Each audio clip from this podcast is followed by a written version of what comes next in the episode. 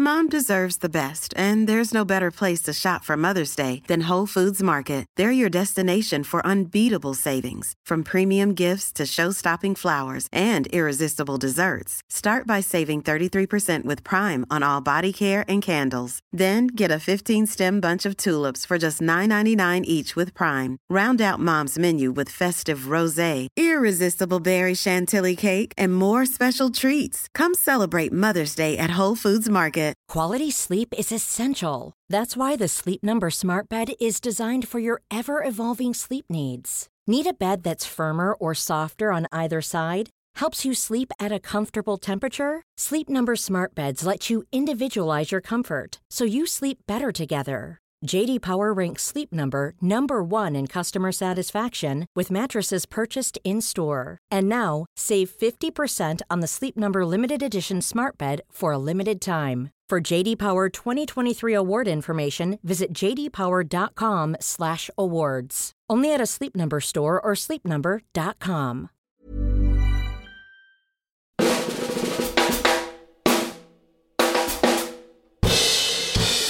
Truth and movies. Today, it's Shark versus Statham in director John Turteltaub's schlocky horror, The Meg. A living fossil. Thought to have been extinct over two million years. We're off to Paraguay for middle aged queer drama, The Heiresses. And as the Winona Ryder Christian Slater gem Heathers turns 30, we ask Does the extreme teen comedy still make an impression? You inherit $5 million the same day aliens land on the Earth and say they're going to blow it up in two days. What do you do? That's the stupidest question I've ever heard. All coming up in Truth and Movies, a Little White Lies podcast. Greetings and salutations. Michael Leader here. We have no Heathers in the studio today, but we do have a Hannah Woodhead of Little White Lies. Hi. And a Beth Webb. Hi, Michael. How are we doing today, guys? I'm good. I'm raring to go. I'm Good excited. week for movies. I'm very Oh, keen yeah? to get stuck in. Well, let's chomp on this. Up first, we have The Meg.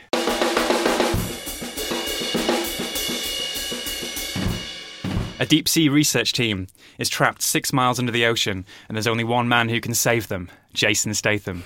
But what untold beasties have they uncovered at that nosebleed inducing depth? Could they have awakened a 65 foot shark, otherwise known as a megalodon? There's a monster outside. What you people discovered is bigger than we ever thought possible. How big is that thing? It was the largest shark that ever existed. A living fossil. Thought to have been extinct over two million years. Wrong. It's a megalodon. He's kidding, right? A nice bit of Jason Statham there from Morning. It's basically Jason Statham versus a massive shark. Hannah, is that what we're signing up for? Is that what we're looking forward to with this film? I think that a lot of people are excited about this movie. I was excited about this movie. When it was announced two years ago, the question was, is Jason Statham going to punch a giant shark? And we're very close to finding out, you know. I don't want to ruin it for anyone with regards to that, but I think it's it's slightly missold. I don't think it's quite oh. as Jason Statham versus a giant shark as it could have been. It's certainly more Jason Statham versus Giant Shark than um, The Grey was Liam Neeson versus a pack of wolves. Yeah, true. This definitely delivers on that sort of schlocky Friday night takeaway pizza sort of thrills. Beth, would you agree? Yeah, I think there was a good ratio of Statham to Shark. Um, and, you know, part of the suspense was him essentially being chased by the shark. That's some of the like meatier parts of That's the, true. the film there are those kind of like by the skin of your neck moments that really give the film its kind of adrenaline. hmm Hannah, you're on record as being a Dwayne Johnson fan, and Oh. it feels here that Jason Statham is very much moving into a similar realm. Uh, Michael, I have many feathers in my cap. and, um, I, I, a long held dream of mine is to have a podcast called Stay Fan, where I just talk about Jason Statham. Okay. I, uh, I'm a big fan of his. It started with the movie uh, Crank High Voltage, and ever since Mhm. then, uh, you know, through Blitz, through Spy, which I think is an underrated comic brilliant, masterpiece. He's the best thing in Spy. And this could be a continuation of Spy. This could be one of um, his character's side missions. You know, you can hear him going, "I punched a shark right in the face." Like I've ripped off my right arm and punched the shark to death with my right arm. this is the thing, you know. I think all the ingredients were there, and the trailer for this was so great. I Mm. love, you know, they have uh, that. You know, it's all very serious, and then Bobby Darin's beyond the sea kicks in, and it's just like it's great. I think they were really going for that, like you say, that kind of schlocky '90s B movie, Mm-hmm. like but fun vibe, and I didn't necessarily get that from the actual film. Oh, really? Yeah, sorry, I'm- I'm, big, big it up, and then I, I just it was kind of not what I was hoping it was going to be.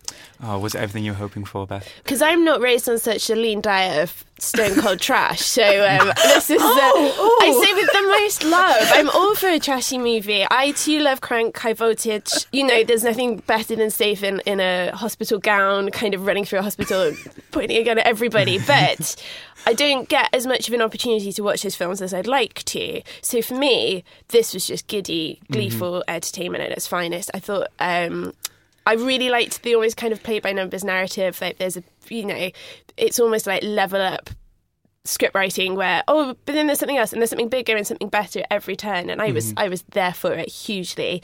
Um, I mean, it's not. It's obviously a massively flawed film, but I think the more you take those flaws on the chin, the more you enjoy the film. So you know there may be flaws in the plot, although I do think it was a really plausible backstory. So, Um, so let's go into some of this plot. This yeah. film has more plot than probably it needs, right? Yeah, So, I think they Maybe. overthought it. so there's this research facility out in the middle of the ocean that has been funded by Rainn Wilson, who plays a sort of Elon Musk bro, Ah! bro, broillionaire type figure. You know, he's got a baseball cap and trainers, and Yeah. he's It's kind of called Morris. Yeah. Not not particularly hip name. No, but, not really. Fine. But um, in this research station, which is uh, headed up by a, Ch- a Chinese uh, science team and lots and lots of scientists, it's quite an overstuffed cast. So Uh, many scientists. Oh yeah, Yeah. you could have plucked a few out of there, um, and some of these characters really are quite reductive, which I think is one of the biggest flaws of the film. But it's all just a big preamble for Statham coming on board as the only guy who has ever um, gone on a deep sea rescue mission. Been swimming. there is a great um, for those who may not know as much about Jason Statham as I do. He was an Olympic diver, and there's a great bit in the film where he goes, "I don't dive anymore," which is just like so great. Of course, he does dive in the film. You know, that's the whole the whole. There wouldn't be, You, you know, if it- you're just Yeah. waiting for him to get in the sea and fight with the shark. Um, I find Statham such still such a fascinating figure on screen because it is just almost like the, the bouncer down your local nightclub has been Yeah. given the keys to Hollywood. if you consider Dwayne Johnson the kind of like eyebrow raising, like, you know, quippy charmer, I don't think Statham is anything like him. He's just a big grin, and he just Yeah, grin on muscles. you know. He, yeah, one thing he can do better than anyone else, and, and he does it in this film, is wear form-fitting jumpers. He's yes. got quite a oh my god, he has a great turtleneck in this Yeah. movie. There's like Yeah. a charcoal grey ribbed jumper that caught my eye in particular. and a couple, Um, Yeah. couple of uh, yeah, like knitted sweatshirts and things. It's- beautiful. Yeah. But he does get that kind of he gets kind of the Malcolm role in this from you know he's the life finds a way kind of guy and he gives this really hilarious speech on the repercussions and and you should really trust Mother Nature and um, this is what happens when you meddle with her. There's an interesting conflict right at the heart of this film, kind of linking to that theme. This is one of those big Hollywood movies that has major investment from Chinese financial backers, and you have almost two films in one here. You have this 90s, 80s throwback schlock fest where it feels that Statham, Rainn Wilson, all the other uh, English language uh, speaking cast members are in on the joke. Uh, they're making trash, but then you also have this Chinese thread with uh, you know the head of the research facility and his daughter, who's almost sort of a love interest, and they're playing it almost sincerely, and they Yeah. Oh, have gosh. these long, sincere monologues about this is a good day for us for we survive, but it's a bad day for science because we're fighting Mother Nature, and it feels strange. Like, do they know that they're in a bad movie, or the, the, the big question about film like this is, can you make big budget mainstream Hollywood shark movies after the cheap ass kind of Sharknadoes of, Yeah. of, of the world, and can we trust Jason Statham to lead them after he's made fun of his image in Spy? And Yeah. so, who's in on the joke here? Th- this was my major issue with it. I think they needed to pick a lane, and they could have made it a kind of like full blown, really like self aware and funny shark movie. or they could have tried to play it straight. And I don't think it quite does either, Mhm. which is maybe why it didn't quite work for me. I think Mhm. they tried to make it.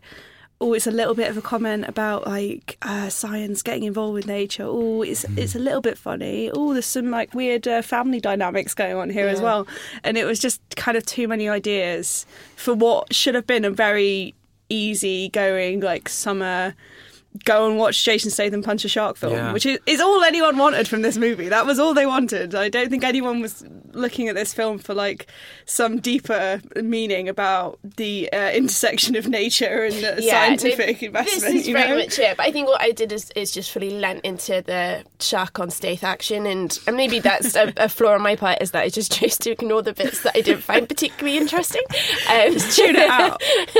there are some great. I mean, the the stuff they do with, with the uh, the Meg is great. Mhm. I genuinely very entertaining. Mhm. I was thinking, obviously, thinking a lot about Jaws, and Mhm. you know, in Jaws you only see the shark for four minutes of screen time, right. whereas this you do get a fair amount of shark action. They do lose it a lot for the biggest shark in the world with no known predators. They do seem to lose sight of it quite often, which is quite They spend so much time putting trackers on it, and then they're like, "Where's the shark?" There's a lot of jump scares. You think Yeah. you'd be able to spot this shark from, yeah, from a mile off. But again, I just lent into that because I could think, well, that's a bit stupid that she's in a circular glass cage and it still managed to surprise her. But I was like, do you know what? It's a big shark and it's chomping down on her and Statham's going to come to the rescue and da da da da.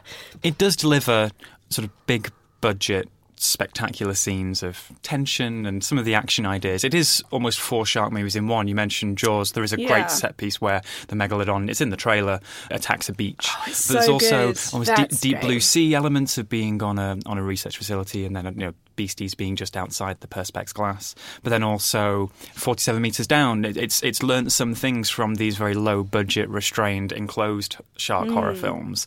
It just tries to throw everything in the uh, in at once, and also.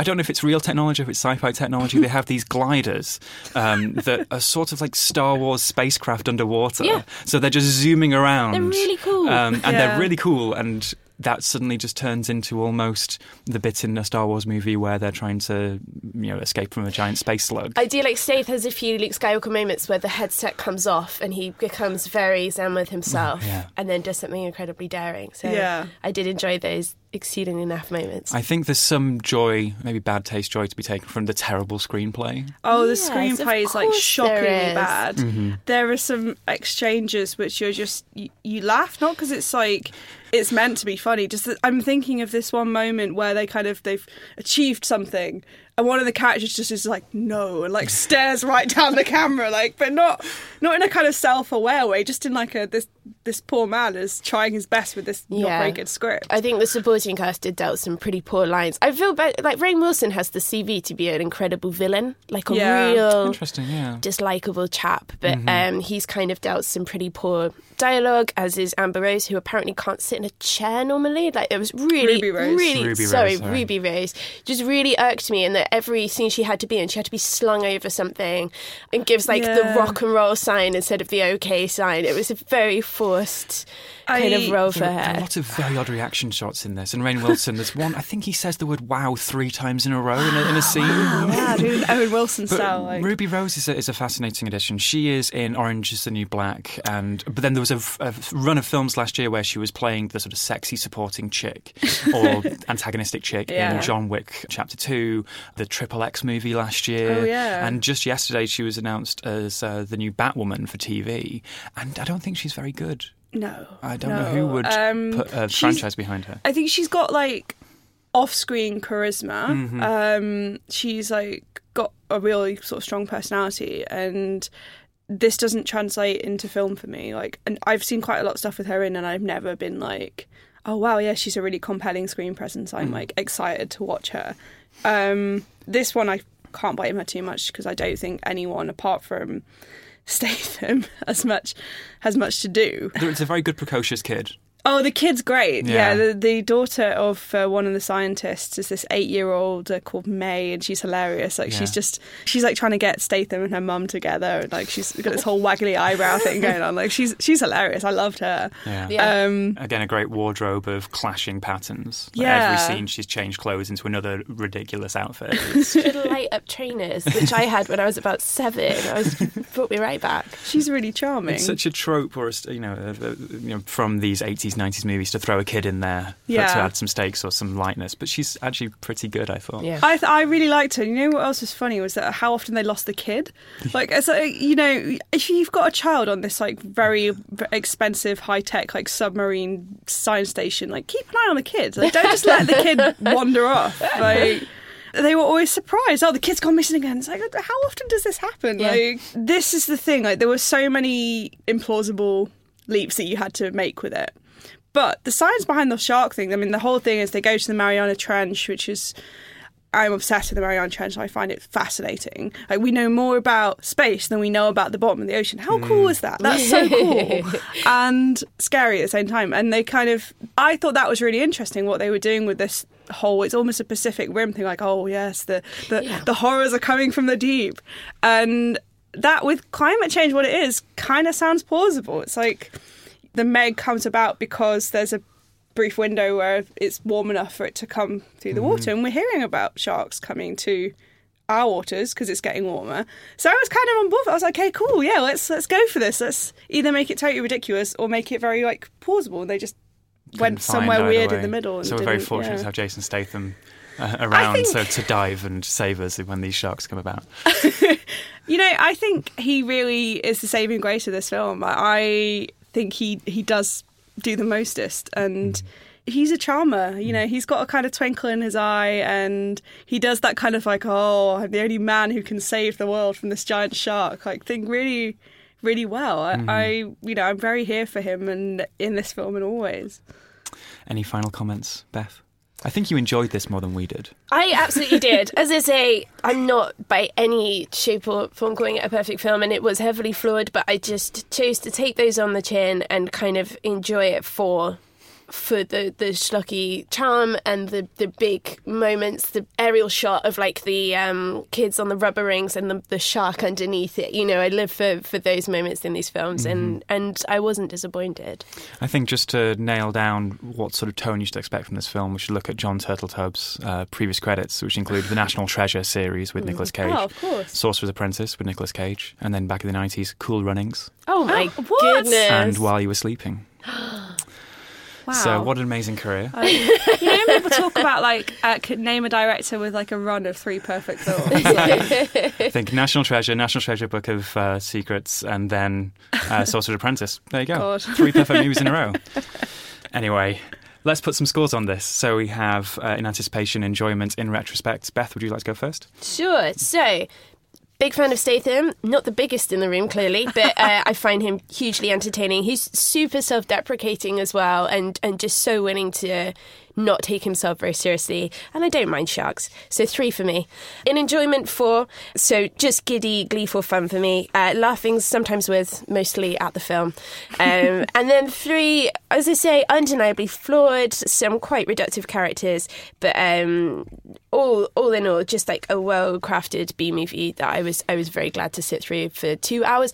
Didn't feel like two hours either. I was really I was really pleased with that. Hannah? Uh, I think it's maybe a four in anticipation, just because I thought you know this would be like a fun B movie. It looked like a film where you know exactly what you're going to get. Then it kind of slipped to a three in enjoyment, and I think it's probably a two in retrospect. I, I I can't see a scenario where I would watch this again. It just doesn't deliver on the kind of shock wow factor for me. Mm-hmm. What can I say? Not enough sharks. Not enough. It's my complaint with most movies. Okay. But, you know. Release the uh, unrated extra shark cut. so for me, I think this is uh, two, three, two.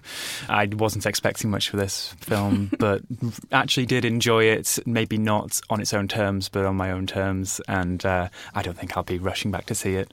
If if I was going to recommend it, I'd say don't pay full whack. uh, Yeah. this weekend. But anyway, that was the Meg. Up next, a huge change of gear. Really, we're going to a festival favourite from Paraguay, the Heiresses.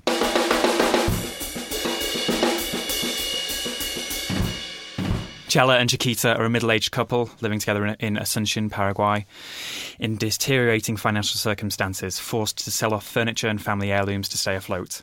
One day, Chiquita is charged with fraud and sent to prison, forcing Chela to live alone and fend for herself for the first time in 30 years. So, this is the first film from Paraguay I've ever seen. Yeah. Um, not a huge film history over there, I believe. And this won awards at the Berlin Film Festival. Beth, set this one up for us. What did you make of it? Sure. So yeah, I'm not particularly knowledgeable in like South American cinema, especially South American queer cinema. I don't think I've, mm-hmm. I've ever seen a film South American queer film. So I was I was really really interested to sort of get stuck into this. And what a, what an engaging premise for a so it's a feature debut. I mm-hmm. understand. So yeah, I was super keen to find out more about this sector of the kind of South American sort of elderly couple, one kind of finding her feet for the first time, learning to drive. So her partner used to drive her around before she went to prison and kind of learning to do things like that for the first time. But I found it really subdued to the point where it was quite distracting. Um, again, just just super sold on the on the storyline, but um, a lot of it takes place in this kind of gloomy setup, be it in the prison or the car. It doesn't take place across too many um, different occasions, and it started off really promisingly. It starts off with like a party and these women kind of singing in unison, and you get these little moments of triumph from the women individually. But yeah, I just think it was organic. It felt incredibly organic, and the the women sort of wore the roles incredibly well. But I just felt it was it was restrained when I'd like to have seen a little bit more electricity in there. It's always fascinating when we have these pairings on the podcast. We go from something that's this huge, loud, blockbustery film, Yeah. followed by what is such a festival type movie. In, in, for me, you, you you go to a film festival and you see this very quiet, very subdued, very restrained character mood piece where nothing much really happens, at least um, you know, overtly, for an hour and a half. But you come away with this great sense of a place and a, person and a, a culture. Yeah. and it's really something. Hannah, you wrote the review for Little White Lies, and you focus on the performances, especially Ana Brun's tender lead performance is something to behold. You say, Yeah, I did say that. So I saw this in Berlin when it was at the film festival, and I tell you, I saw it in the worst possible setting. It was in this converted theatre, and I was on the I was in the gods, which is not a good place to watch a film because you're kind of looking straight down at the Yeah. screen.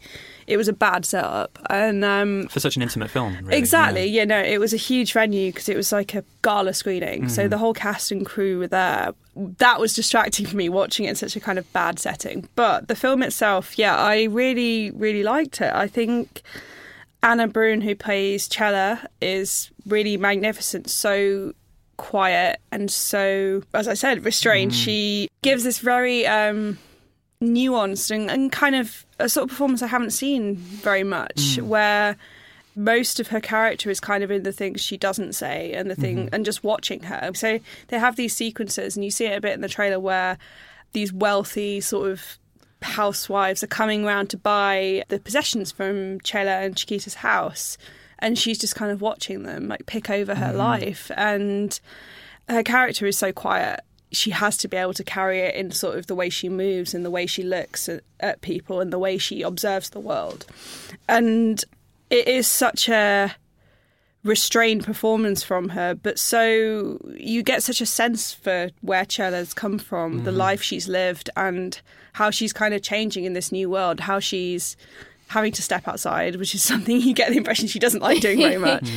And um, we don't see a lot of films about older queer people for a start, especially older queer women, which was really interesting. They don't really go too much into it, which I think is kind of nice as well, because they're just like these are just this is just a fact of life, you know. It's very easy to almost miss that because it's in these early scenes. They could just be sisters, they could just be friends, gal pals. Um, but there are these little markers of intimacy, uh, getting undressed in front of each other and little touches and glances. And that sets up almost the entire emotional tapestry of the film. It's a film that exists in little looks and moments, maybe not overt dialogue. This isn't like the mega film that's overwritten. This is a film that's so subtle. There's a key scene where a key character, that's, which is a younger woman, comes into play. And it's an incredible shot where it's where we see Chela uh, sitting alone in a corridor, and out of focus in the back of a shot, just a pair of legs just come down the staircase, and we just see her just perk up slightly, and it's just that little flash of interest, curiosity, desire that speaks volumes in a film like this. It's really fascinating. Can't see it. I think maybe I've got an issue with the cinematography. Maybe this is what it is. But they're so hell bent on the use of shadow and the use of light or the Mm. lack of light. Mhm.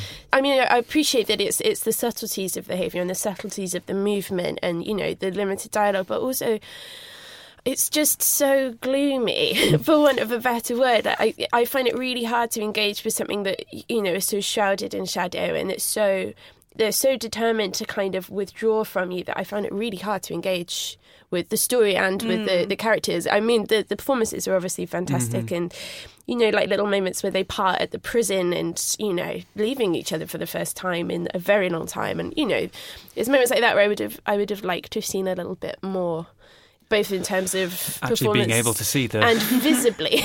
but that's the thing. It's it, it's if everything seems so well considered in this film. You know, the lighting of these interiors uh, speaks further volumes about this class structure of Paraguay.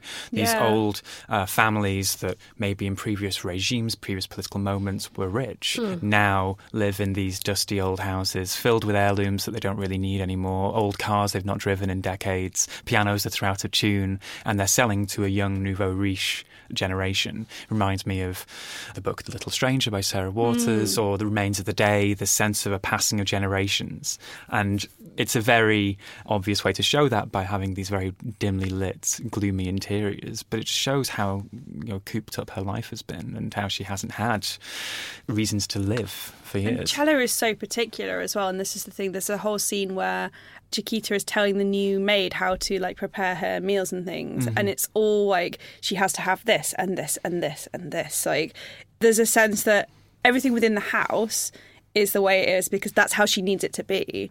And then she steps outside, and I think outside you see the kind of more like the sunshine, and you get a sense that it is a world of contrasts for her, and that's what I really connected to. You, the, these tentative steps that she's making into the outside world, and the, the shots of her kind of just driving around, like almost a bit like Taxi Driver, like getting a sense for this world that she's never really felt a part of, were really like fascinating to me.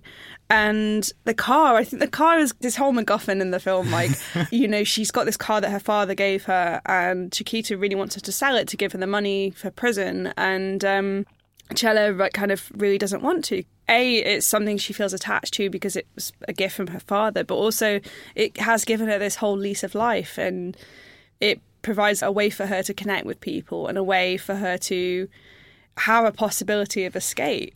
It's just such an interesting film to me about a point of view that I'm very far removed from. Mhm. And such a, an insight into a country I, I know very little of. And Yeah. uh, Yeah. Marcelo Martinessi, this is his first film. He has worked in the TV and film industry in Paraguay for a long time. He says he's very openly, people refer to this as being part of this South American new wave. But he says it's not a new wave in Paraguay, it's the first wave.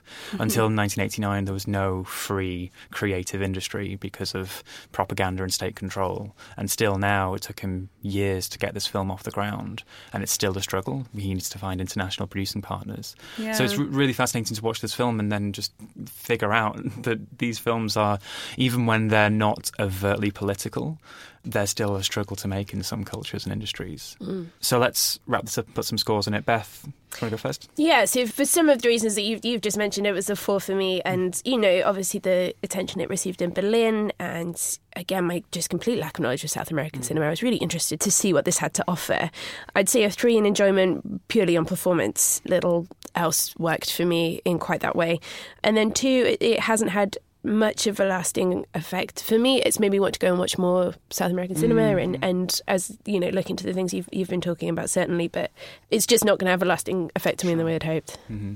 Hannah?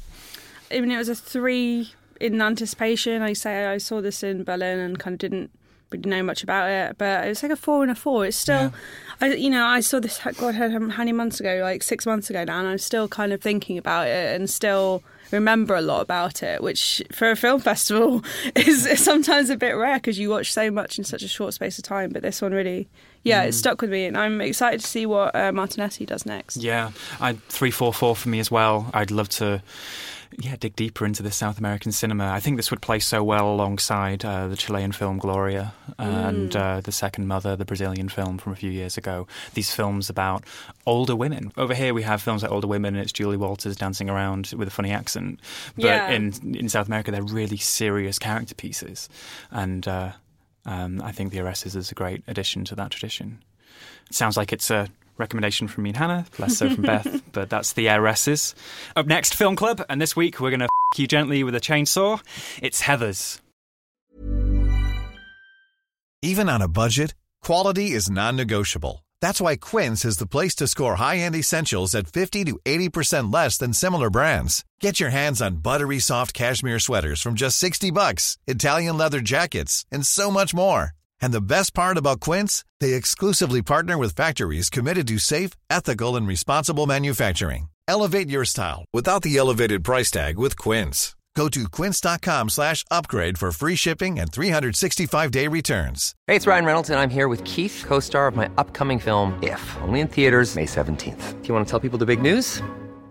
All right, I'll do it. Sign up now and you'll get unlimited for $15 a month and six months of Paramount Plus Essential Plan on us. Mintmobile.com slash switch. Upfront payment of $45 equivalent to $15 per month. Unlimited over 40 gigabytes per month. Face lower speeds. Videos at 480p. Active Mint customers by 531.24 get six months of Paramount Plus Essential Plan. Auto renews after six months. Offer ends May 31st, 2024. Separate Paramount Plus registration required. Terms and conditions apply if rated PG. Quality sleep is essential. That's why the Sleep Number Smart Bed is designed for your ever evolving sleep needs. Need a bed that's firmer or softer on either side? Helps you sleep at a comfortable temperature? Sleep Number Smart Beds let you individualize your comfort so you sleep better together. JD Power ranks Sleep Number number 1 in customer satisfaction with mattresses purchased in-store. And now, save 50% on the Sleep Number limited edition Smart Bed for a limited time. For JD Power 2023 award information, visit jdpower.com/awards. Only at a Sleep Number store or sleepnumber.com.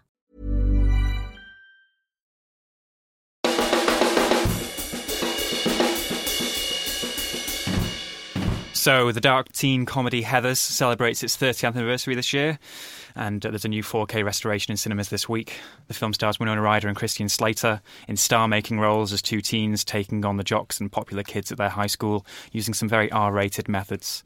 Here's a clip from the scene in which our two heroes meet. Hello, Jason Dean. Greetings and salutations. You a Heather? No, I'm a Veronica. Sawyer. This may seem like a really stupid question. And there are no stupid questions. You inherit $5 million the same day aliens land on the Earth and say they're going to blow it up in two days. What do you do? That's the stupidest question I've ever heard. Who's that guy in the coat think he is, anyways? Bo Diddley? Veronica's into his act, no doubt. Uh, I don't know, probably row out to the middle of a lake somewhere, bring along a bottle of tequila, my sax, and uh, some Bach. How very. Oh, I, I love that clip. Christian Slater and Winona Ryder there. So it's been 30 years since this film's been released, and it's been a cult film in that time since. Uh, I guess we should assess what the damage is in the intervening years. Um, Clever. Beth, had you seen this film before? Yes, I had not recently at all. So I was really, I was really excited to come back and watch this um, film. I feel like Film Club does put me through the run sometimes with some of its choices, but I was super excited when I found it was Heather's. Um, and I've read a lot about it as well. I think the think pieces have come thick and fast around this Mhm. um, anniversary, so I've read a lot of those as well.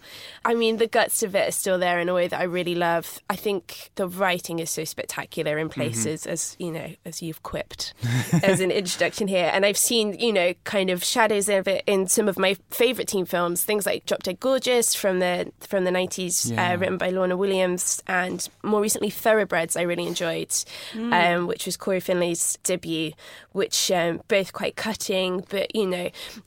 But I feel like with those films, they both managed to kind of salvage a friendship amongst the carnage, whereas Heather's is every man for themselves, every Very girl cynical, for themselves. isn't it? Yeah. Yeah. A general kind of um, opinion that's been had is, is perhaps this film wouldn't have been made in today's climate Hmm. because of the subject matter, but I would. Well, that's funny. It's really worth discussing, yeah.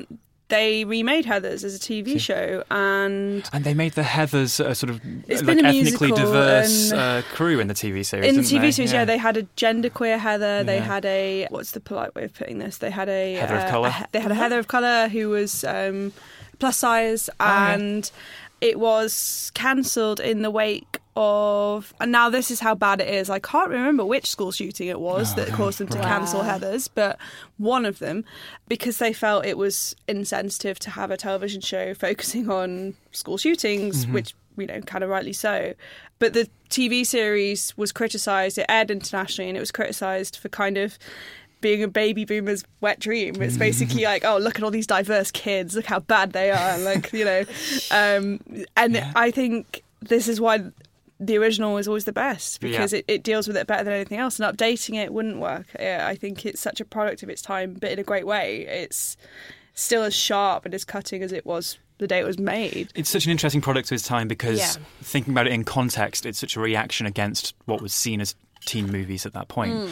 Either the sort of slightly buttoned up politeness of John Hughes, the, the everybody's the same coziness, Yeah. or the, the sort of frat house, animal house, sort of weird science comedy about boys and their erections. And this is so rejecting of that to the Yeah. point where, you know, profanity laden screenplay, death and murder and everything. There's such a anything goes. line right at the end where Winona Ryder confronts uh, Christian Slater and they're having this face off and she says i've had enough of cool guys like you and or, or i've had enough of cool guys and that kind of sums it up Mhm. it's it's one of those rare films where it's written by a man and directed by a man but i think it really kind of captures something about being a 17 18 year old girl Mm. just being done with it all just being done with the politics of high school just being done with the kind of relentless sexism and being treated like an object and oh god I just, I just love it so much. I think it's really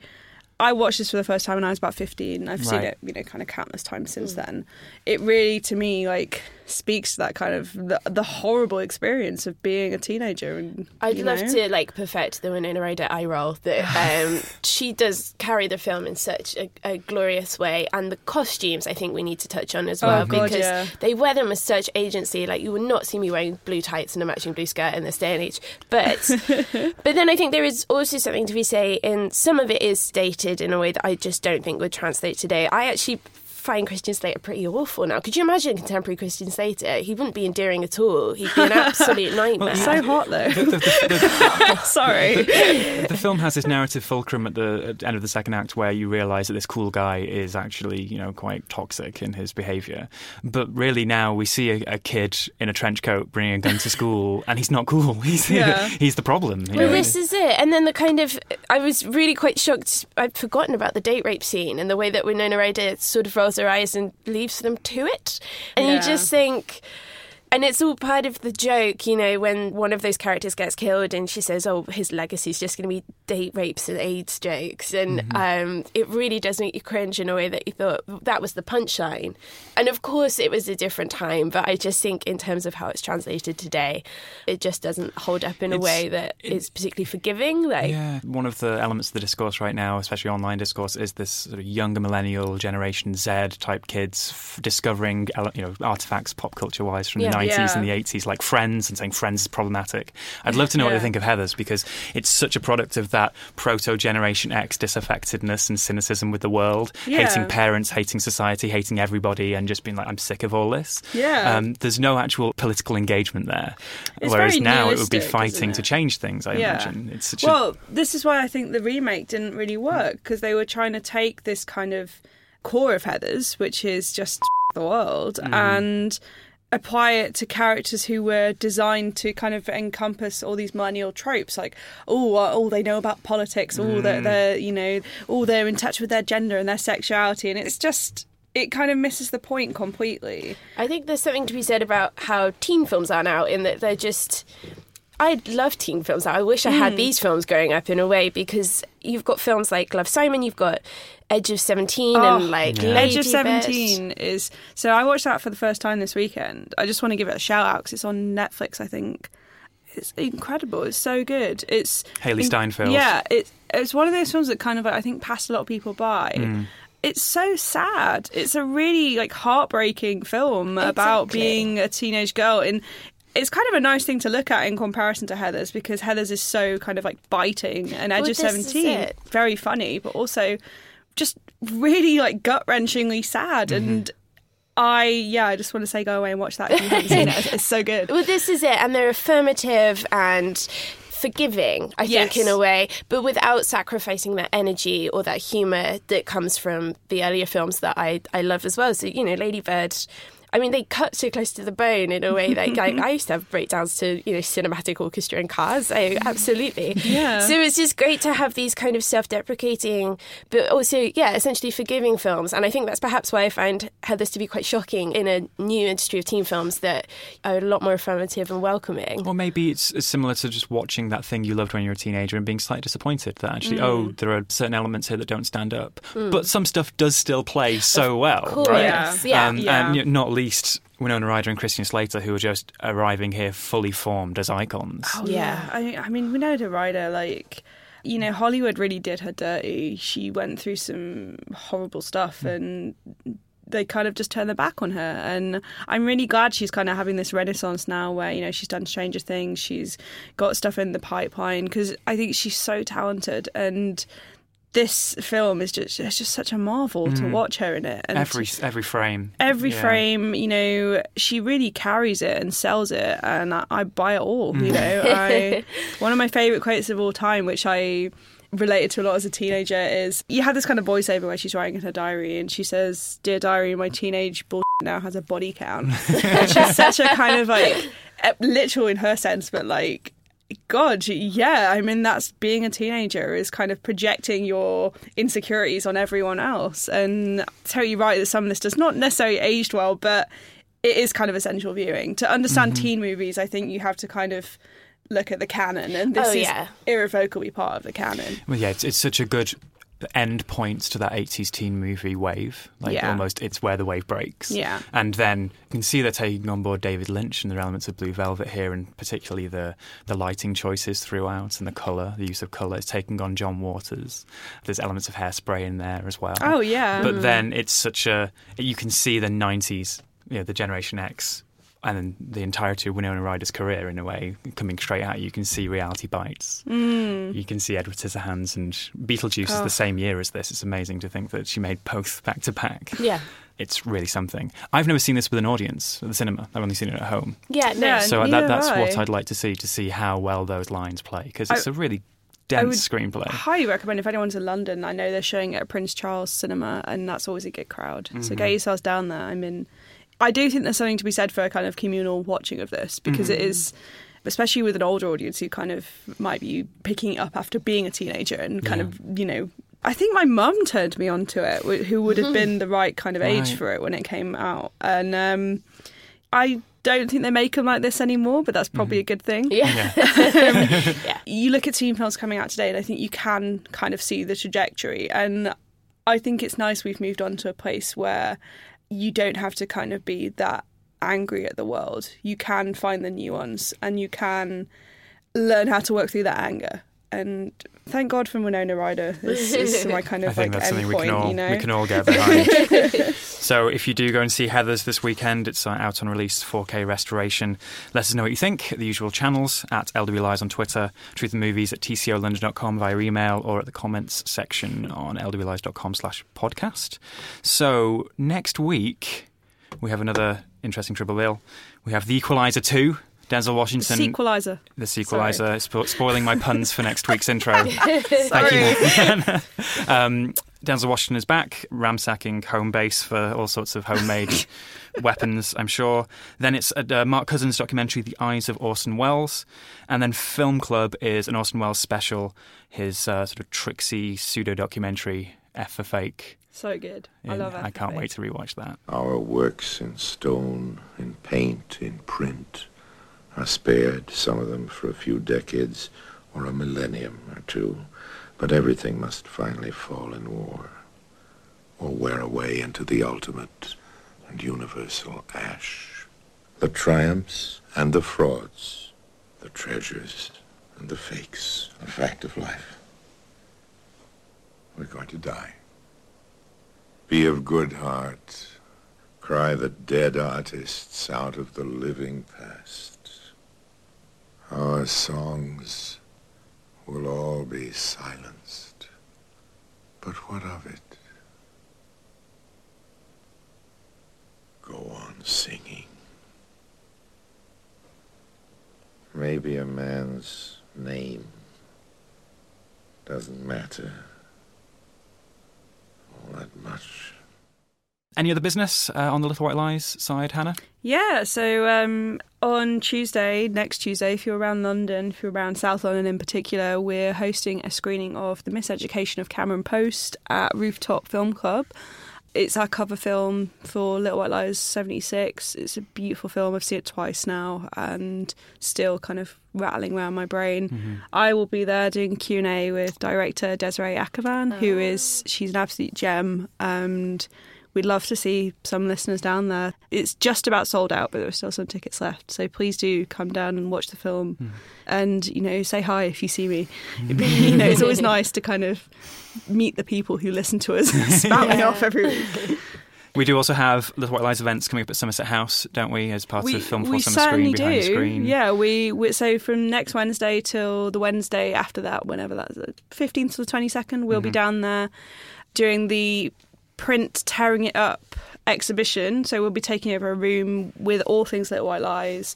We're hosting some events as part of that. You can find out more on the Somerset House website. But we're also doing behind the screen Mm. events in association with Film Four. So I have those details right here. There's Oh. the Art of Discovering Movies panel with Mubi. Yes. That's on the 16th of August. featuring our very own David Jenkins and, Kelli uh, Kelli Weston. Weston, who you may have heard last week on the podcast. That'll be really a really good sort of way to discover film amongst the many multitudes of streaming services out there. And then Michael and I will be down there for a very live, a very live A Truth very in live- Movies. in the meat space, we'll be recording Truth and Movies on the 22nd. Yeah, and so- further details at somersethouse.org.uk. Yeah, get your tickets and come down and shout at us in person instead of the comment section, you know. Maybe we can just have a chat about your Jason Statham podcast instead. You know, if anyone wants to fund that, I'm available.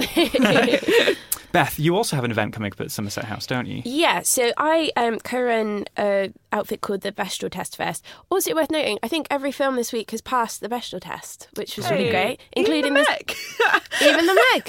Amazing. and as does this podcast. Which is good. um, so yeah, I co-run a, a programming outfit called the Bechdel Test Fest, which is an ongoing celebration of women in film, and I will be in conversation with the producer Elizabeth Karlsen, who has got the most incredible catalogue of work. She has worked on things like The Crying Game and Made in Dagenham, Carol, which is going to be playing in the courtyard after the In Conversation, and then more recently on Chesil Beach. And mm-hmm. she's also working on a film called Colette, which is coming out with Keira Knightley. So I will be talking with her behind the screen. That's on the 15th next week, next Wednesday. So a so week today. hardcore Carol fans should attend. and I'd like to make a, just a quick plug for my little side project, Ghibliotheque, the Studio Ghibli podcast, uh, which is now up and running finally after iTunes approved us. We are two episodes in, and the third episode goes up on Friday. It's about My Neighbor Totoro, and we have a very special guest, Beth Webb. Hello. on that podcast. Uh, that should be available wherever you get your podcasts now. Um, we're running a, a pilot season of six episodes, diving into some of the big hits and deep cuts of the Ghibli catalogue. And um, go and have a listen if you like those sorts of things. Anyway, just leaves me to say thank you to Beth Webb for joining me today. Thank you, Michael. And thanks as well to Hannah Woodhead. Thank you, Michael. I've been Michael Leader, and as always, this has been a Seven Digital production.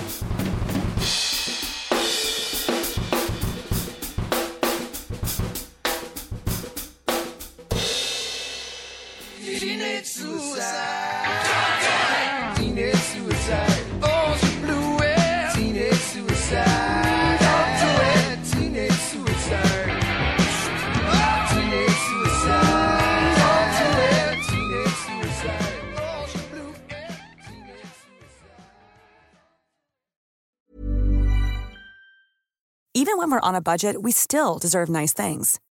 Quince is a place to scoop up stunning high-end goods for 50 to 80% less than similar brands. They have buttery soft cashmere sweaters starting at $50, luxurious Italian leather bags, and so much more. Plus, Quince only works with factories that use safe, ethical, and responsible manufacturing. Get the high-end goods you'll love without the high price tag with Quince. Go to quince.com/style for free shipping and 365-day returns. Mom deserves the best, and there's no better place to shop for Mother's Day than Whole Foods Market. They're your destination for unbeatable savings, from premium gifts to show-stopping flowers and irresistible desserts. Start by saving 33% with Prime on all body care and candles. Then get a 15-stem bunch of tulips for just $9.99 each with Prime. Round out Mom's menu with festive rosé, irresistible berry chantilly cake, and more special treats. Come celebrate Mother's Day at Whole Foods Market.